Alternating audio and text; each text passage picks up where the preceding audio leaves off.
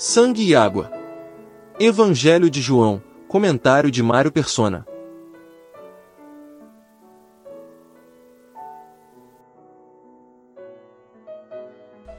Na cena da crucificação, o soldado fere com a lança o corpo morto de Jesus e dali saem sangue e água. O sangue nos limpa da culpa do pecado e a água representa a purificação da corrupção que o pecado causa em nós. Já ouviu falar do hino Rocha Eterna? No original inglês, o seu autor expressou muito bem o que chamou de dupla cura.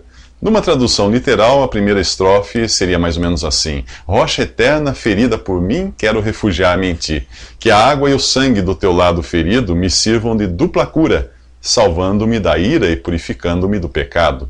O apóstolo João, em sua primeira carta, diz que o sangue de Jesus nos purifica de todo pecado. E Hebreus 9 diz que o sangue purifica nossas consciências. Hebreus 10 diz para nos aproximarmos de Jesus com um verdadeiro coração e inteira certeza de fé, tendo os corações purificados da má consciência e o corpo lavado com água limpa. Vamos voltar agora à cena do, da lavagem dos pés. Ao chegar a vez de Pedro ter seus pés lavados, ele se recusa, dizendo: Nunca me lavarás os pés. Mas a resposta do Senhor o faz mudar de ideia: Se eu te não lavar, não tens parte comigo. A expressão parte comigo tem o sentido de andar junto, andar junto com Jesus, ter comunhão com Ele. Imediatamente Pedro muda de ideia e vai ao outro extremo. Senhor, não só os pés, mas também as mãos e a cabeça. A resposta de Jesus nos ensina muita coisa. Aquele que está lavado não precisa lavar senão os pés, pois no mais todo está limpo. No Antigo Testamento, o sacerdote era lavado uma vez da cabeça aos pés quando era consagrado para o sacerdócio e para o serviço do templo. Depois disso, ele precisava lavar apenas as mãos e os pés para entrar na presença de Deus.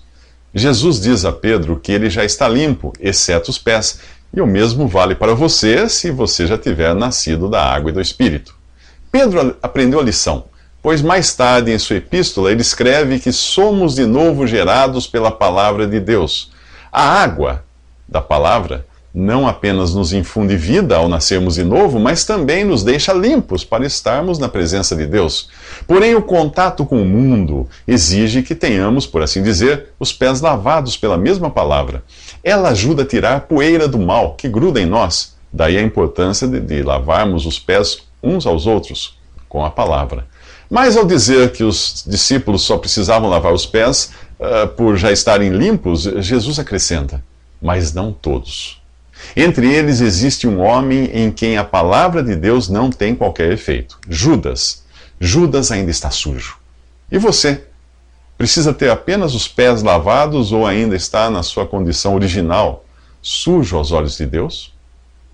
Nos próximos três minutos, veremos como cada um pode lavar os pés de seu irmão. O versículo 12 revela que Jesus havia tirado suas vestes antes de se agachar para lavar os pés de seus discípulos. Veja o que diz ali. uh, depois que lhes lavou os pés e tomou as suas vestes, se assentou outra vez à mesa, disse-lhes: Entendeis o que vos tenho feito? Nenhum de nós teria sido salvo se Jesus não tivesse tirado suas vestes celestiais para descer ao mundo e dar a vida por nós. Ao lavar os pés de seus discípulos, Jesus mostra isso e também nos deixa um exemplo. Vivemos hoje na condição de Laodiceia, o último estado da igreja em Apocalipse 3. Sou rica e bem-sucedida, diz ela, e não preciso de coisa alguma. É, realmente assim é, se nós considerarmos os números, os templos e as realizações daquilo que é identificado como cristandade. Mas o Senhor a chama de infeliz, miserável, pobre, cega, nua. E ainda aconselha que compre ouro provado no fogo, roupas limpas para cobrir sua nudez e colírio para poder enxergar. Volta e meia, aqueles discípulos eram flagrados comparando-se uns aos outros para ver qual deles ganharia um lugar de destaque ao lado de Jesus. Agora eles entendem que se quiserem ocupar um lugar ao lado de Jesus nesta vida, terão de se agachar e lavar pés encardidos.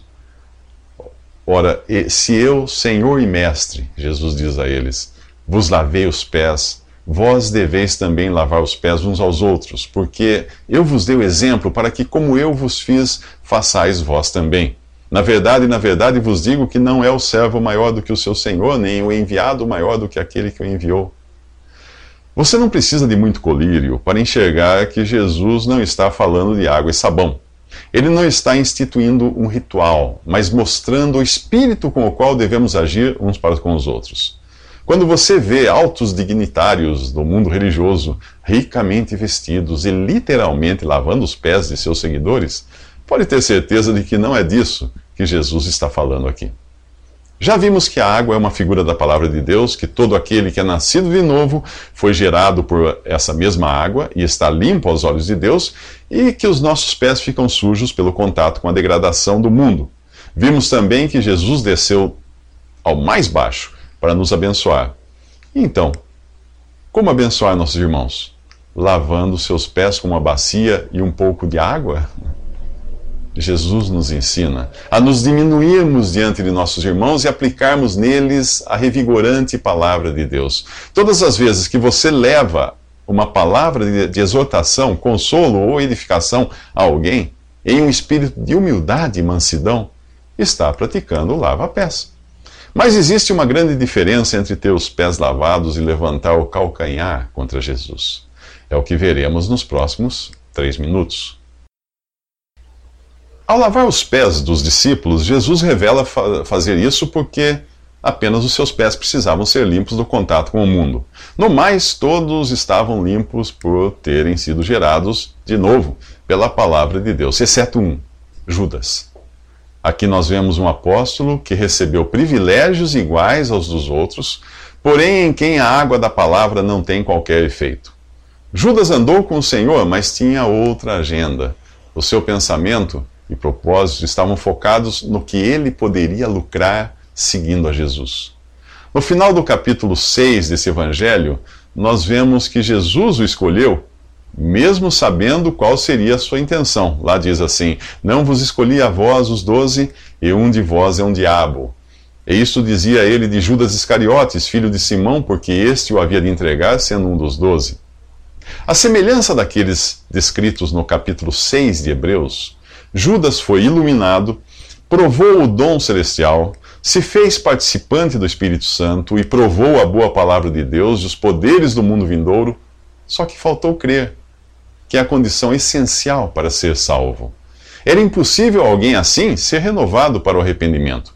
Depois de lavar os pés de seus discípulos, inclusive de Judas, Jesus revela existir ali um traidor, para que os outros possam identificá-lo quando chegar a hora ele cita a profecia do Salmo 41, escrita mil anos antes. Até o meu próprio amigo íntimo, em quem eu tanto confiava, que comia do meu pão, levantou contra mim o seu calcanhar. Jesus diz: Desde agora vou-lo digo antes que aconteça, para que quando acontecer acrediteis que eu sou. Ele usa novamente aqui a expressão que Jeová usou ao se revelar a Moisés: Eu sou. Trair a Jesus é trair o próprio Deus. Quem faz isso não fica impune. Os discípulos nem imaginam quem é o traidor, e isso demonstra o quanto Judas era parecido com os outros apóstolos.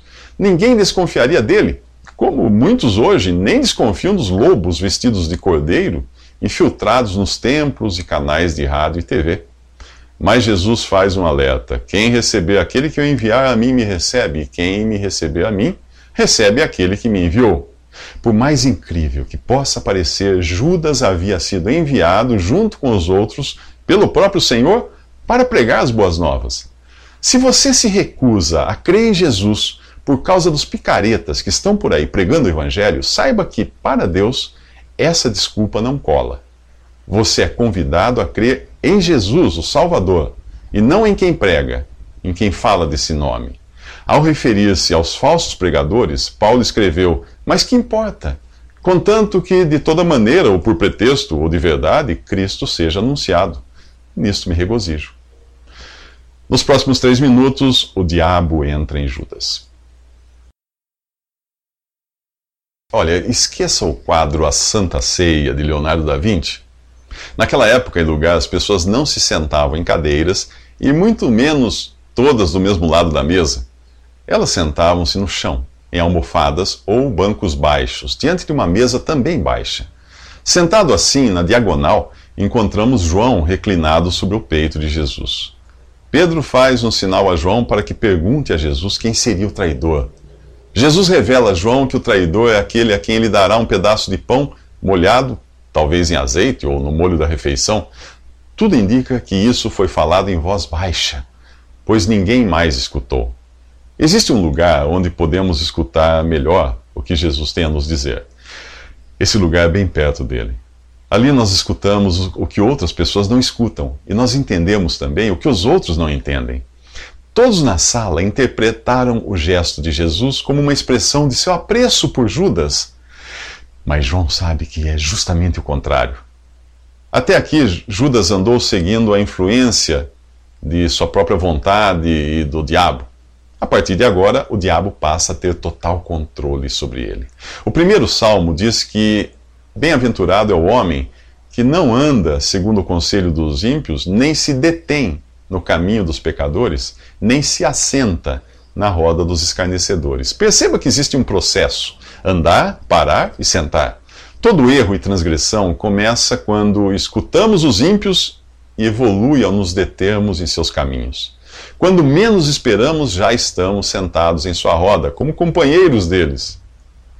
Não podemos evitar que o diabo nos influencia por meio de coisas, pessoas ou pensamentos, mas podemos evitar nos deter nessas coisas, pessoas ou pensamentos. Se você se desviar um grau de sua rota, o ângulo irá se abrir até que lá na frente você acaba quilômetros do seu destino original. Ao acalentar pensamentos sugeridos pelo diabo, Judas acaba se tornando companheiro dele e é totalmente dominado.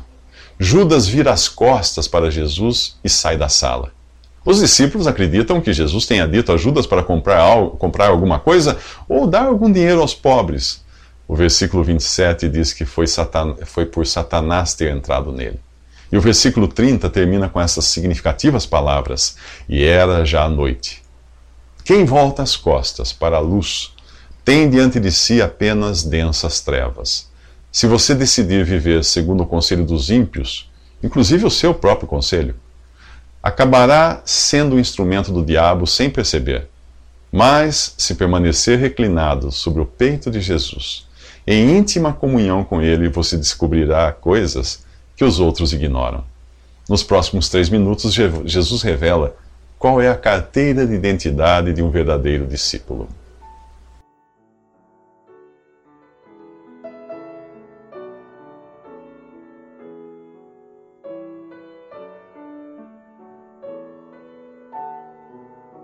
Visite respondi.com.br.